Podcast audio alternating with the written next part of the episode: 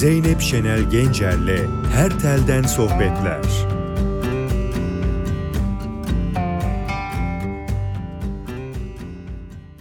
Merhaba ben Zeynep. Her Telden Sohbetler podcastimizin ikinci sezonuna hoş geldiniz. Bugünkü konuğumuz Yedikuleli Mansur, Istırancalı Abdülharis Paşa ve Karanlığın Şahidesi başta olmak üzere Türk fantastik edebiyatında yer etmiş birçok eserin yazarı Mehmet Berk Yaltırık. Hoş geldiniz Mehmet Bey. Hoş bulduk hocam.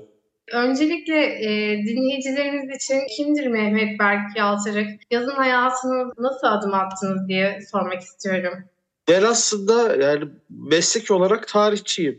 Lisansımda, uzmanlığımda tarih üzerine.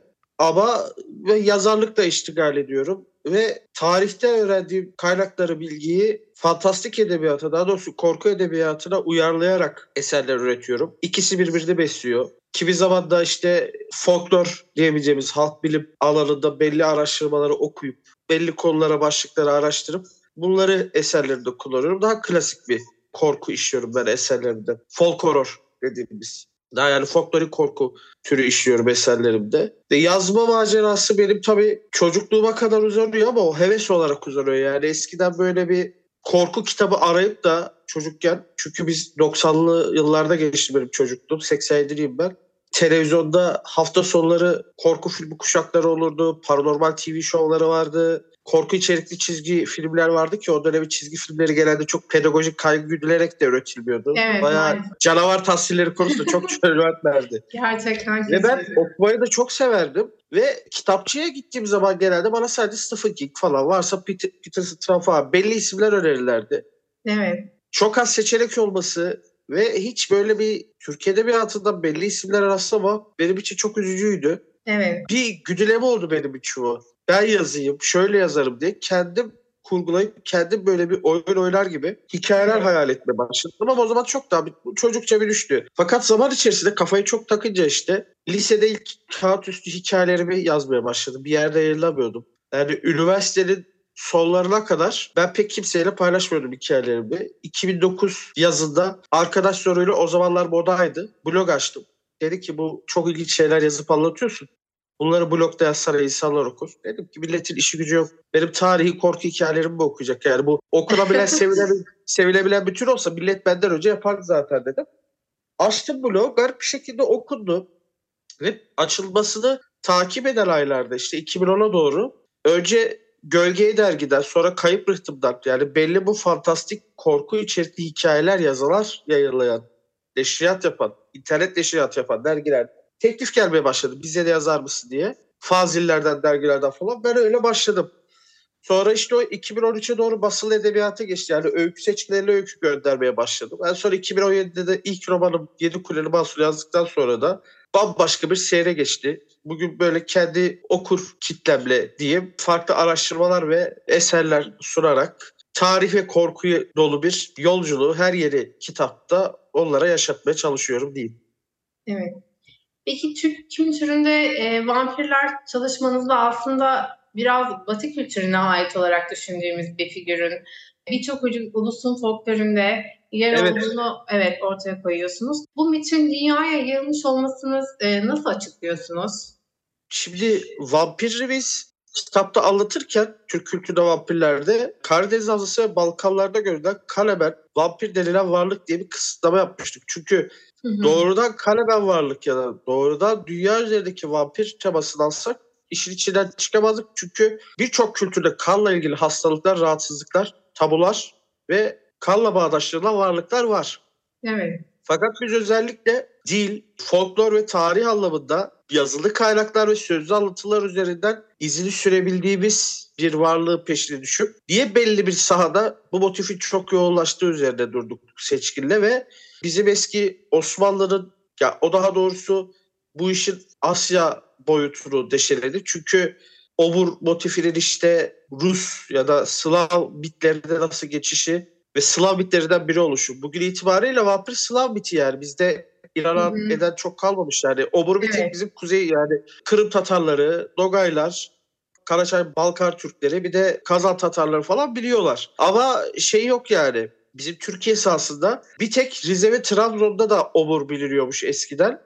Evet, Ama artık yani bu yeni kuşakla birlikte bu sözlü aktarım çok zayıflamış durumda. maalesef evet. Da- daha çok ve bir Karadeniz Havzası'nda yoğunlaştığını gördük. İşte o onun izlerini takip etti. Ben de Osmanlı kaynaklarındaki düşümlerini takip ettim. Çünkü Osmanlı 500 yıl neredeyse Rumeli'de kalıyor ve orada da ahalinin, Ortodoks ahalinin çok çabuk bir şekilde kabullendiği ve onlarla müsebba haline gelmiş bu vampir denilen batıyla alışıp bazen toplu histeri vakalarıyla toplu histeri vakaları sebebiyle Osmanlı kayıtlarında çeşitli Osmanlı belgeleriyle geçtiğini gördüm. Bunları biz bir araya getirdik. Ve ilginç sonuçlar da oldu. Yani ikinci baskıyı gördü Türk kültürde vampirler. İkinci baskı ilk baskıya göre biraz daha hacimli oldu. Çünkü mesela ilk baskıda bir Selanik'te bir Hakime Canı diye bir hikaye anlattım ben. Şey bir folklor derlemesinden bir anlatı Evet aktardım sunmuşsunuz. Evet gördüm. aktardım.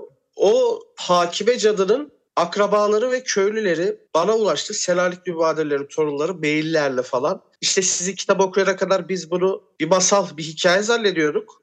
Dede, yani dedemizin, dinemizin anlattığı. Ama aslında bunun böyle böyle detayları da var. Sizden okuduğum zaman bir netlik kazandı diye.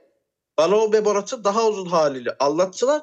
Ve sonra ben Hakime Cadı hikayesinin, memoratının, motifinin detaylarını öğrenince bizim bugün Trakya'da çok yaygın şekilde anlatılan o hortlak gelir, hayalet gelir motifinin Selanik mübadeleleri aracıyla buralara taşınarak çok güçlü bir şekilde var olabildiğini bu motifin. Günümüzde bile hikayeleri anlatılabildiğini gördüm. Yani o kitap vesilesiyle oldu biraz.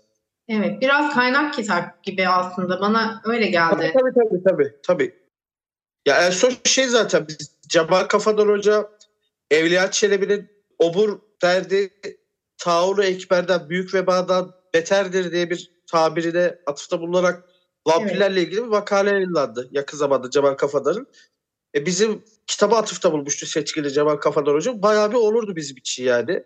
Alanın Evet. otoritesinden böyle spesifik bir konuda böylesine bir atıf almak çok büyük bir olurdu bizim için. Güzel bir sevinç oldu. Ve eser okunuyor yani. Bugün ben e, eserde alıntıları uzun uzun yaptım ve her gittiğim yerde de hani amacımı söylüyorlar. Şimdi niye uzun uzun yazdım bahsedip de geçebilirim. Diyorum ki belki bir hikaye yazan, roman yazan, senaryo yazan da bu bilgileri öğrenmek ister. Herkes bu kaynaklara ulaşamıyor. Evet. Çoğu kaynağa ulaşamayabiliyor. Ve ben bu açıdan insanların istifade ettiğini gördüm yani. İşte hikaye yazıyorum sizin kitaba baktım vesaire. İşte şu şuradan kaynakça çıkardım falan. Çok faydalanıyor insanlar. Bu güzel bir şey, güzel bir duygu açıkçası benim için. Bunu hissetmek, Evet. bunu yaşarken duymak bunları tabii. Evet. Eserlerinizde daha çok Osmanlıca ağırlıklı bir dil kurduğunuzu görüyoruz. Yani bunun özel bir sebebi var mı? Ya şöyle yazılı kayıtlara geçmesi açısından belki bu toplu histeri vakaları yani biz bin senelik falan ta- tespit edebiliyoruz bu vakayı. Ya bu vampir vakalarını. Bin sene öncesine kadar uzanan ama daha farklı şekilde bu uzanan motifti bu muhtemelen. Biz izini bir yıl içerisinde sürebiliyoruz. Osmanlı'da bu kadar yoğunluk kazanması yazılı kayıtlara ulaşmasıyla alakalı. Keza Osmanlı dışında Sırbistan krallığıyla ilgili vakalar var.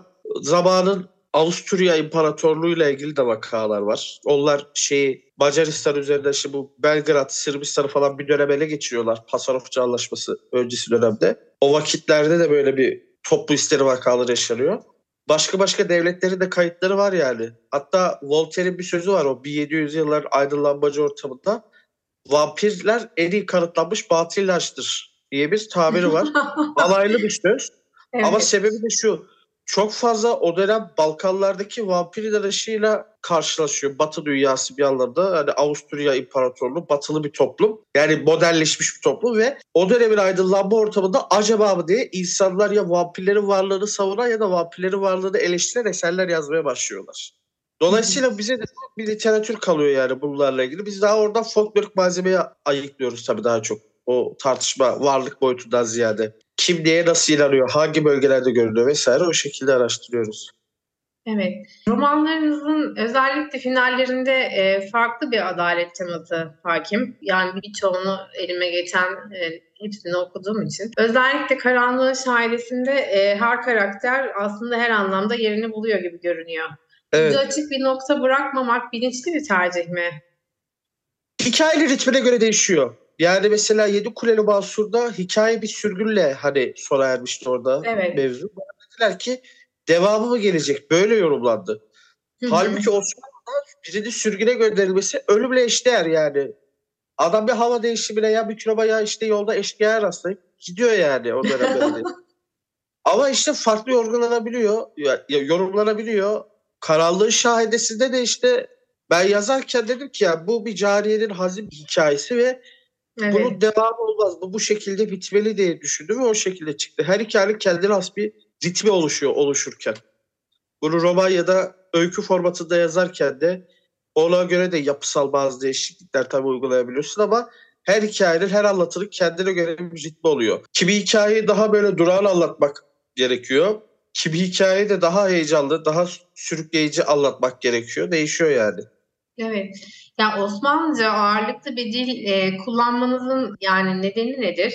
Yani kayn şey ulaştığınız kaynaklardan dolayı mı yoksa bu şekilde mi yani anlatmak istiyorsunuz aslında gerçekten? Kelime hazinemdeki kelimelerin çoğu eski kelime, eski lügat. Ben çok ok- eski kitapları çok okumaktan dolayı bir de yani eski yazarları okumaktan dolayı ben daha Osmanlı Türkçesi öğrenmeden önce haşır neşirdim.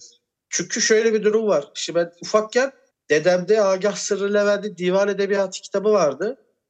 İçindeki çoğu beyti anlayamazdım ama bahsettiği kavramlar çok ilgi çekici geldi. Sihir, büyü, tılsım, divanda geçen unsurlar ya onlar. Evet. Geniş vücut falan şahvaran bunları okumak hoşuma giderdi.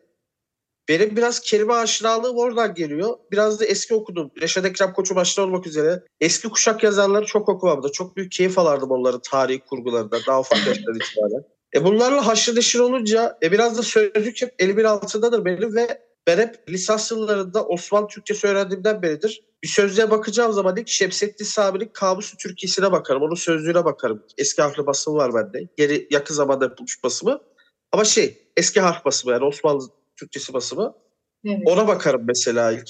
Bu kelimelerle, bu tabirle, bu jargonla haşır neşir olduğum için e, yazdığım kurgularda o dönemde geçtiğimden ister istemez bir o havaya bürünüyor ama Hı hı. sadece Osmanlı Türkçesi değil. Mesela yörüklerle ilgili yörük, bir yörük çadırda geçen bir roman yazsam orada da çok yerel değişler kendini gösteriyor. Tabii. Ki Evet. ben şiveleri ağızlara yazarken bile onları vurgulayarak yazıyorum diyaloglarda. Önce kendi bir tiyatrocu gibi seslendirip sonra yazıya aktarıyorum. E bu romanın yapısına göre değişiyor ki ben yavaş yavaş farklı tarihi dönemlerinden de hikayeler yazacağım. Orada bakalım nasıl bir dil kullanacağım çok merak ediyorum. Yani çoğu zaman farkında olmadan o dil kendini gösteriyor, çıkıyor ortaya. Evet. Yani o tarz olarak, üslup olarak. Bazı hikaye dönem ve coğrafya olarak çok müsait oluyor. Bir Osmanlı Türkçesi ağırlıklı kullanıyorum ama bazı hikayelerde de çok daha karma ve güncel bir dil kullandığımda oluyor. Ama gene eski kelimeler, yerel deyişler muhakkak kullanıyorum. O benim hikayenin atmosferine girilmesi açısından önemli görüyorum bunu yani. Ha, biraz yani anlattığınız dönemle uyumlu e, bir dil kullanmaya çalışıyorsunuz anladığım kadarıyla. Aynen öyle hocam. Kitaplarınızda fantastik yapının yanı sıra e, kabadayılar, konak yaşamı Evet. ve toplumsal e, statüler üzerinden o anlattığınız dönemin sosyal yaşamına da değiniyorsunuz aslında. Bu tarihçi kişiliğinizin beslediği bir tema diye düşünüyorum ben. Uzun bir araştırma süreci gerektiriyor olmalı. E, bu süreç nasıl gelişiyor? E, dinleyicilerimizle paylaşabilir misiniz? Şöyle söyleyeyim. Benim kabadayılar ya da eşkıyalar tarihinde araştırdığım bilgilerde bir diğer bir konu. Bunun da sebebi benim korku edebiyatıyla ilgilenmemle aşağı yukarı aynı. Evet. Ben şimdi dededen nineden çok acayip hikayeler dinlerdim. Dedem e, anneannemin kocası. evet. O aynı zamanda eski kabadayıları, eşkıyaları falan da anlatırdı. Çok biraz maceralı bir hayatı vardı rahmetlinin. Ben hala hikayeleriyle anla- dinlemeye başladım bunları ilk.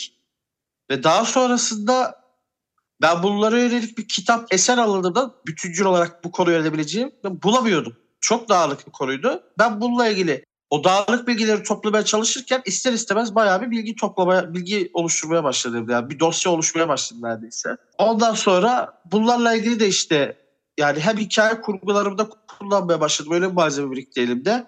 Çünkü çok ilginç insanlar bunlar. Sınırda yaşayan marjinal insanlar. Hem de yani bilgi olarak yani makalelere yazılara dönüştürebileceğim bir malzeme toplanmış oldu elimde. Bu ilgi biraz da işte bu aile içinde anlatılan hikayelerden biraz da bu kişisel araştırmadan geliyor. Çünkü onlarla ilgili de çok fazla araştırma yok. Kabadayılar ve eşkıyalarla ilgili.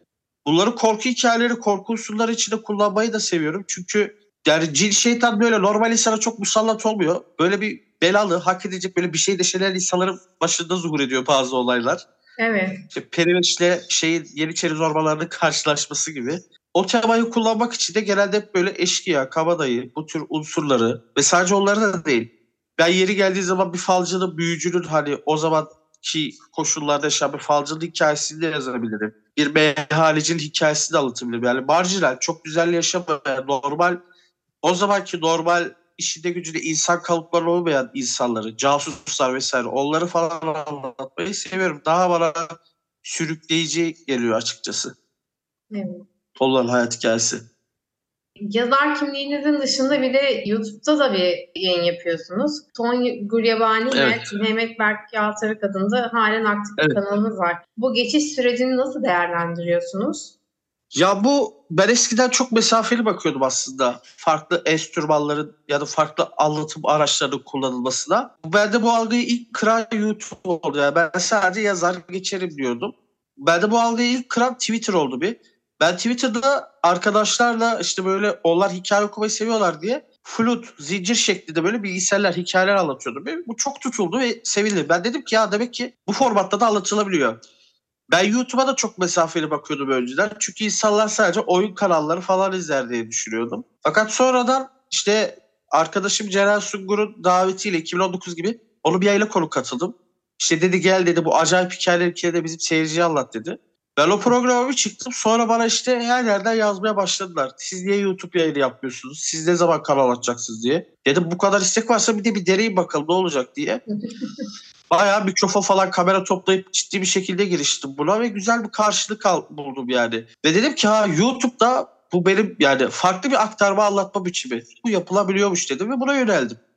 YouTube kanalıyla e, kitap yayınlama aşamasını karşılaştırdığınızda hangisi e, size daha anlamlı geliyor? Daha çok kitleye ulaştığınız medium hangisi oldu? Ya şöyle söyleyeyim. İlk etapta Twitter ve YouTube benim için daha bir kalabalığa ulaşma aracı gibi geliyordu. Ama şunu fark ettim. Kitap ciddi bir hala prestij listesi. Yani Evet. bir işte belli kollarda kitap arayıp çünkü çok kişiler şunu görüyorum. Bu alanda çok önemli bir boşluğu doldurursunuz diyor. Çünkü ben tarihi korku türü yazıyorum. Yani korkunun da bir alt türü benim yazdım. Bu alanda çok fazla hani yazıp çizer olmayınca tarihi korku anlamında diyorum. Korku yoksa yazan var. Bir sürü, yani bir süre tanıdığım isim var bildiğim. Tarihi korku alanında çok böyle kalem oynatan olmayınca bu insanlarda buna yönelik bir ilgi doğurmuş oldu. Şimdilik ikisi birbirini besliyor ve ikisi de aynı oranda bana fark, beni farklı kitlelere kavuşturuyor diyorum. Çünkü kitabımı ilk defa okuduğunu söyleyip beğendiğini söyleyen insanlara da denk geliyorum. YouTube kanalıma ilk defa denk gelip videoları izlemeye başlayıp farklı ilgi alanlarında yelken açan insanların yorumlarını da okuyorum. Değişiyor yani. Evet. Fantastik yazarı olarak sizin dünyada veya Türkiye'de beğendiğiniz ve hani okuduğunuz bir yazar var mı? Bir şekilde Çok ilham var. aldığınız. Çok var eski ya ama sadece fantastik ya da korku diye sınırlandırmıyorum ben ki hani bu konuda hani en başa sayabileceğim isim İhsan Oktayanar'dır. Ama ben eski isimleri daha çok okuyorum yani Reşet Ekrem Koçu'dur, Ahmet Rasim'dir, işte Kemal Tahir'dir, Servet Muhtar Alus'tur, Osman Cemal Kaygılı'dır. Hani bu eski zaten jargona bu kadar aşina olmamın sebebi o. Ve eski yazarların onların o eski İstanbul anlatılarını, onu hikayeleştirerek anlatmalarını çok seviyorum eski hikayeleri, masal olmuş hayatları anlatmaları çok, çok seviyorum. Hani artık insanların hatırlamadığı bir döneme dair bir kaynak bir veri oluyorlar benim için. Ama aynı zamanda da okuması keyifli bir serüven ihtiva ediyor benim için açıkçası.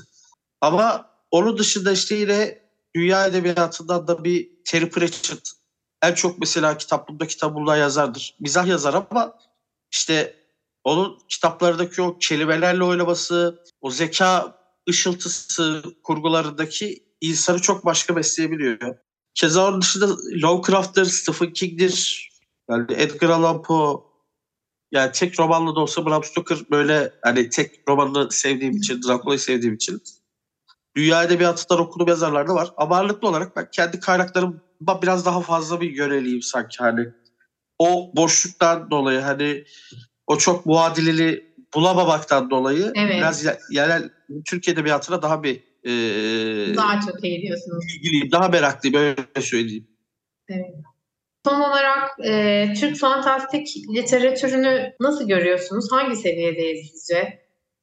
Bence gayet iyi bir seviyede. Daha doğrusu şöyle söyleyeyim. Biz ilk kuşak yani en azından korku edebiyatı de söyleyebilirim. Biz ilk kuşak yazarlarız hala. Hani ilk Evet. örnekleriyiz çok şeyin. Çünkü bu 2000'lerde internet sitelerinin açılmasıyla varlık gösterip sonra kendini basılı edebiyatı ve okurlara kabul ettirmiş bir edebiyat türü. Bizde çok geç zuhur etmiş bu tür yani. Çevirilerle falan giden bir tür birden kendi yerli ürünleriyle varlık göstermeye başlıyor 2000'lerden itibaren. Dolayısıyla bir Türk edebiyatında bu türler görece yeni. Fakat çeşitliliği ve sunulan eserlerin kalitesi çok ilk dönem ilk kuşak eserlere göre çok çok iyi. Biz muhtemelen bundan sonraki yıllarda daha çok fark edilip okuracağız. Ya da daha ileride bizim ikinci kuşak, üçüncü kuşak diyebileceğimiz dönemlerde daha farklı yazarlara kavuşacağız. Çünkü bu bir birikim. Bizim yazdıklarımız aynı zamanda yazar adaylarını da işte etkide bırakıyor. Belli tesirlerde bulunuyor. Dolayısıyla bizim yaklaşmadığımız yerlerden yaklaşıp okuru daha farklı yerler, yerlerden, yerlerden yakalayabilecek kalemler yetişecek diye umuyorum ve çeşitliliği seviyorum. Yani bir Türk korku sinemasındaki sadece cin korkusuna bağımlı kalma durumu edebiyatta yok mesela. Edebiyatta çok ciddi bir çeşitlilik var. Yani akademik üretim boyutunda da bunun bir çeşitlilik var. İşte bu kalemen varlıklarla ilgili Anadolu'daki işte başka korku anlatılarıyla folklorla ilgili daha bir farkındalık var insanlarda bitlerle alakalı. Ve insanlar ciddi üretimler yapmanın dışında okur da bunları merak ediyor, okumak istiyor. Evet. Dolayısıyla çok güzel bir ilgi var. Eğer biz bir de bunu görsel sanatlara aktarabilirsek çok tabii çok şahane olacak. Yani bu daha Nasıl? da yani popülerleşecek. Görsel derken Daha kalabalık gruplara kitleleri olacak. Tabii sinema, dijital ort platformdaki diziler, sinema, sinema oradaki sinema imkanları. Evet. Ya da normal sinema. Televizyondan o kadar umutlu değilim ya. Ciddi kuvvetli bir ana akım ürünü hala ama yani Evet. bir etkisi olsa yani Sır Dosyası dizisi ya da Galip Tekin'in acayip hikayeleri yayınlandığı zaman olurdu ama bilemiyorum yani belki o kitleyle alakalıdır. Hani şimdi böyle bir genç kuşak olduğu için belki onlarda reaksiyon farklı olacaktır ama ben televizyondan o kadar öncü bir adım beklemiyorum ya. Gene ileride çıkarsa bu dijital platformlardan falan bir şey olur yani. Onlar biraz daha cüretkar geliyor bana. Evet, daha farklı yapımlara imza atıyorlar gibi. Evet. Çok teşekkür ediyorum o zaman ilginiz Rica için, zaman ayırdığınız için. Çok keyifli bir sohbet oldu. Rica ederim. Ben de keyif aldım. için teşekkür ederiz. Ee, eminim çok dinlenen bir podcast olacaktır. Çok teşekkürler tekrar. Zeynep Şenel Gencer'le Her Telden sohbetleri dinlediniz.